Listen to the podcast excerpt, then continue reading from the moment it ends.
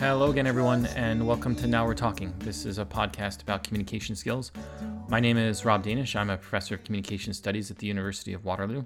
This is episode 93 of Now We're Talking. So, in this, the title of this episode is called What's the Difference Between Persuasion and Compliance and Why People Mostly Choose Compliance. Uh, and if it was an even longer title, it'd be Why People Mostly Choose Compliance and Why That's a Big Mistake.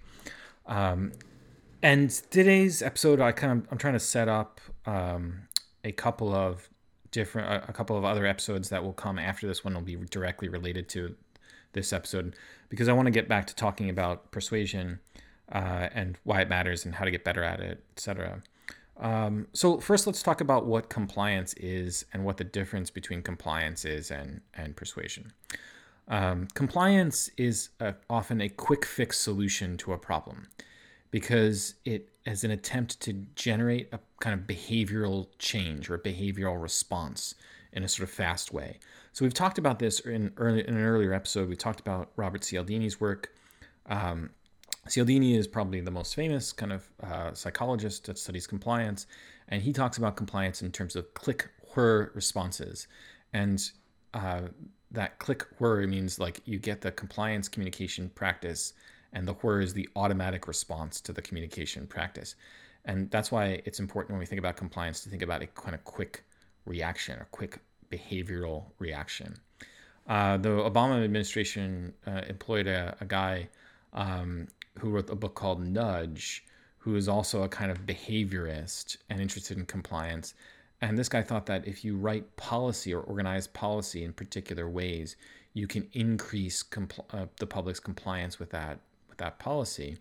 And these nudges were designed to get that kind of quick behavioral response that was uh, that that they wanted, um, or the the policymakers wanted. Uh, you can also think about something more mundane, like okay, let's say you own a convenience store, a 7-Eleven or something, and you've got a problem with teenagers hanging out in the parking lot. This is what we used to do when I was a kid. At least me and my friends would hang out in the parking lot of a 7-Eleven. Okay, not very fun, but that's what we did. Well, the store doesn't want that. The store doesn't want the teenagers hanging out in their parking lot. They're interfering with customers. Fights break out. There's drugs, drug dealing sometimes. Uh, so there's all sorts of problems. So in a situation like that, the store owner wants compliance, wants a quick behavioral change.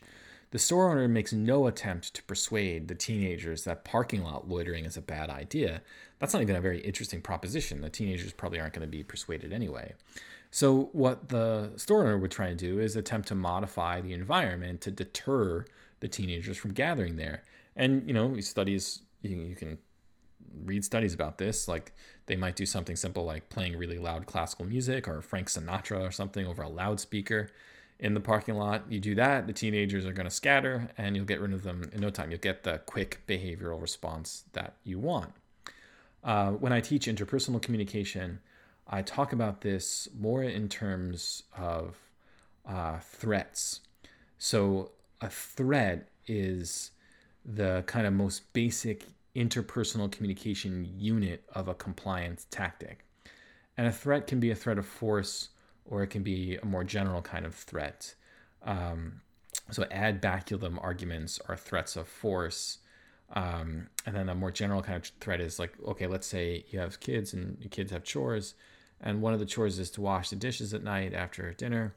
And, you know, you tell your kid, oh, you know, Julian, it's time to wash the dishes. Can you go do that, please? And the kid is like, no, no, I'm playing playing video games right now. I can't wash the dishes. And then the parent says to the kid, Julian, if you don't wash the dishes, I'm going to forbid you from playing video games for the rest of the week. That's it. Well, why would you why would a parent do that? Because the parent wants the quick behavioral response. They want the dishes done. They want it done quickly, right now. And the thread is to take away this privilege that the kid has to play play video games. Um, and you know, it doesn't have to be a parent-child relationship. Um, interpersonal relationships between loving partners can involve these kinds of threats for to induce compliance. Like if you don't go go with me to this thing that I really want to go to, then I'm not going with you to this other thing that you want to go to, something like that. Um, so the kind of micro communication practice of a threat, like I will not continue.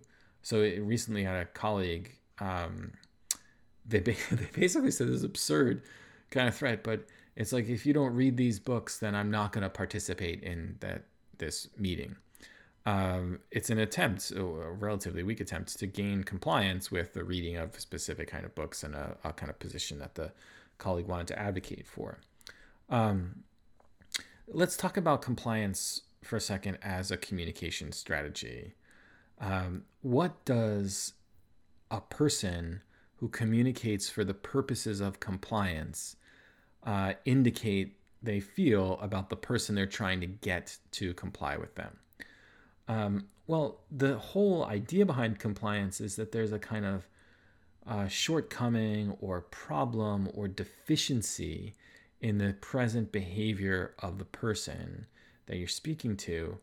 And you're trying to essentially push them into the appropriate behavior or position uh, or action that accords with your expectations and your worldview.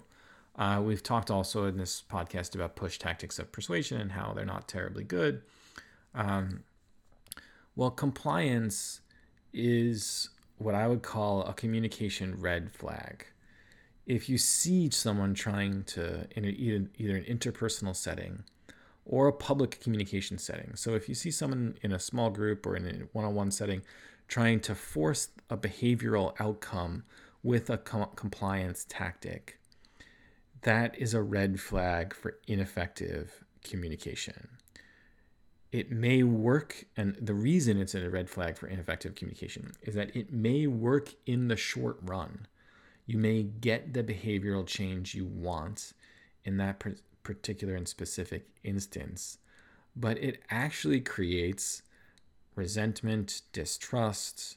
Um, it, it it's not generative generative of meaningful and lasting attitudinal change or actionable, lasting change in the person. That's the target of the compliance tactic. Um, you should also think about this in the institutions you work at. So, institutions try and get their employees to comply with specific behavioral practices, and they write handbooks or they they find they can fine you or you know there are all sorts of compliance tactics that they might use the genius of Robert Cialdini's work is that, you know, for a lot of us thought that like uh, monetary incentives or threats were the only really effective compliance tactics. So it's like, oh, if I pay you $100 and you do this, then you'll engage in that behavior. Or, you know, I'm going to beat you up if you don't do this. So the person does the thing. Well, Cialdini found some other compliance tactics that are not so insidious or awful. Um, you know, we actually are more responsive to other compliance tactics. Okay, so lots of people prefer compliance tactics and choose to uh, seek out or engage in or use compliance tactics. Why? Because they're kind of um, they give you the immediate reward of the behavioral change. So there's like that lasting sense of ah, you know, I got the kid to do the dishes. Um, that's a real achievement on on my part. Great. So there's that immediate gratification from witnessing the behavior that's compliant with your expectations or your worldview. Um, it's also easier. So it's if you think about the shop owner it's way easier to get a, a speaker and blare some frank sinatra than it is to try and convince a teenager not to loiter in a parking lot um, it's easier to uh, force your kid to do the dishes that they're supposed to do instead of getting them to believe that their contribution to the family through a chore is a really meaningful and valuable and honorable thing to do. So, persuasion, it turns out, is a lot harder work than compliance. So, people opt in their communication practices for compliance because it's easy and because you get that immediate gratification from seeing the behavior that you're trying to prescribe in action. Okay, so if not compliance, what's what's persuasion? Persuasion is an attempt to actually change beliefs, attitudes, and commitments. And when you've changed beliefs, attitudes, and commitments, that usually entails a change in actions and a change in emotions. So there's an affective change and an action oriented change that comes from a change in attitude, belief, um, or commitment. That's hard to do. And we talked about in this podcast uh, about some tactics of persuasion. Um, and we'll talk about some more in the next uh, couple episodes. But to choose persuasion instead of compliance, the first thing I want you to realize is that it's a choice of a more difficult, more complicated, and longer term path. Um, so there's no immediate gratification in the process of persuasion like there is in compliance gaining. Um, and there's no simple, let's just play some loud, uh, loud Frank Sinatra music and drive the kids out of the parking lot. There's no simple communication path toward uh, an outcome persuasion. Um, that means, uh, okay, and then the third thing I'll say about persuasion, how it's different than compliance. Compliance is a deeply self centered communicative act. So the the reason people choose compliance is that they're focused on their own needs in that moment and their own desires in that moment. So the parent needs the kid to wash the dishes because the parent wants to get on with their their day and move on with their life. Um, and the parent is getting anxious that the dishes aren't done. Uh, so the parent needs the kid to do the dishes. The kid doesn't need to do the dishes. It's not about the kid. So the parent turns to the compliance tactic as a way to get their own needs met. Um, this is true in, in you know for the the 7-Eleven store clerk who needs the the parking lot clear of teenagers. It's true for a partner who really needs their their uh, the person that they love to do some action for them because that that action is really really meaningful. Um, so it's a way of selfishly getting our needs met through a communicative act. Persuasion is other centered, it's not self centered. So persuasion is a willingness, it requires a willingness to engage with the other person and to consider the place in which they currently are. So you have to know where they are if you want to induce a change in their attitude, their commitment, or their their belief, and ultimately a change, an affective change in their emotions, and a practical change in their in their actions. That is a deeply other-centered task, um, and most people are not capable of pivoting from the self-centered desire for compliance to the other-centered, complicated task of persuasion. So, how do you know when someone is trying to actually persuade you of their position, of, of a position, or to adapt or change a belief or an attitude or a commitment? Well, the first thing you need to look for is engagement with you. So, are they, through their communication practices, demonstrating an engagement with you and your emotions and beliefs and commitments? Um, if there's no engagement with you present, then odds are there's no attempt at persuasion present either.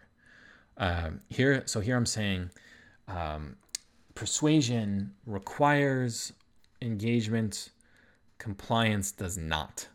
So you don't have to ever even talk with the teenagers who are loitering in the parking lot.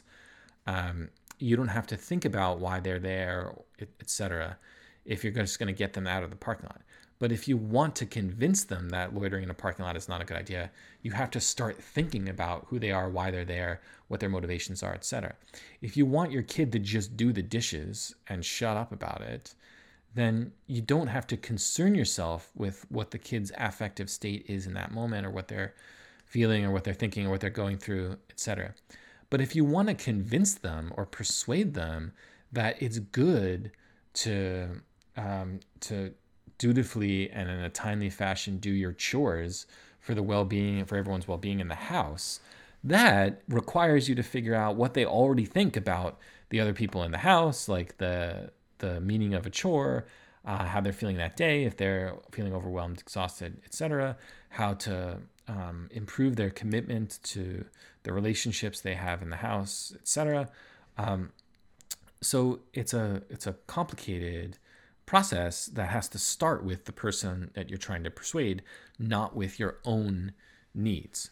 So, in the next episode, we're going to talk about this thing called um, motivational interviewing. And motivational interviewing is exactly this kind of technique of persuasion because it starts with the positionality, the motivations of the of the person you're talking with, and it uses those motivations to induce a change in attitude, belief, or commitment, and ultimately uh, practice, etc. Um, so motivational interviewing is is what we'll talk about next week as a as a specific communication practice. Um, okay, so for now, let's just uh, review for a second. Persuasion, unlike compliance, requires a kind of longer term commitment. It's a more complicated process, and it requires an engagement with the other per- the person you're trying to persuade, and it requires you to start with the consideration of that other person instead of starting only with a consideration of your own narcissistic needs in the moment, which compliance is uh, pretty much exclusively focused on. So, um, I think uh, what I tell my students when I teach interpersonal communication, what I tell my students is, uh, we talk about this in class, and I'm like, all right, look around your life and try and find or identify people that you think are more interested in compliance than persuasion, and people who, that you think are more interested in persuasion than compliance. And I ask them, you know, try and figure out a kind of ratio, like how many people do you are you identifying in your life that are more interested in compliance than persuasion versus comp- persuasion and compliance? And they come back to me and, and what do you think they say? Almost universally, it's like everyone in their lives demonstrates an interest in compliance, and very, very, very few people demonstrate an interest in persuasion. Every once in a while, I have a student that says, "Oh, so and so, who is a sometimes it's a parent, sometimes it's someone they work with, etc. They're really interested in persuasion, and inevitably, that person is identified by my student and, and other people around that person as a really effective leader. So I think the, the last thing I want to say about this distinction is that uh, good leadership is founded in persuasion, not in compliance gaining. So if you have someone in a management or managerial or supervisory position that's only interested in compliance tactics of communication, you should be leery of that person and their ability to be an effective leader. Their odds are they're not going to be a very good leader um, because they they are not interested. They're only interested in their own needs being met. They're not interested in the person, the people that they're working for, that are working for them, how they feel, how they operate, how they think, how they might be moved to to do something differently. Um, that's where motivational interviewing comes in. It gives people a, a concrete set of practices to get at other people's motivations in order to persuade them to move them to a different belief or different uh, commitment or different um, perspective. So uh, I would encourage you to do the same thing. Look around your life. Ask yourself who around me is is demonstrates a deep interest in compliance. Who around me is constantly communicating in ways to induce compliance or short term behavioral changes that are rewarding for this the person doing the communicating versus people who are interested in persuasion. Of course, if you listen to Donald Trump for a few minutes, you will notice that he is almost exclusively interested in compliance and not at all interested in persuasion. Uh, he practices through compliance through ad baculum uh, arguments, ad hominem arguments, um, all sorts of threats, uh, etc. But his only interest is, is getting his own emotional needs met and getting behaviors, immediate behaviors that fill those emotional needs. Um, so I, I mean, I think it's generally a wise idea to stay away from to engage with people who are interested in persuasion and to try and avoid people who are interested only in, in compliance because that's not a very useful set of communication skills because um, it, it only gets that kind of short term payoff. Um, it doesn't create long term lasting change. Okay, so in the next couple episodes, we're going to pick up on this distinction and, and extend it and, and magnify it into some specific communication practices like motivational interviewing. Okay, thanks everyone for listening, and uh, we'll be back in soon.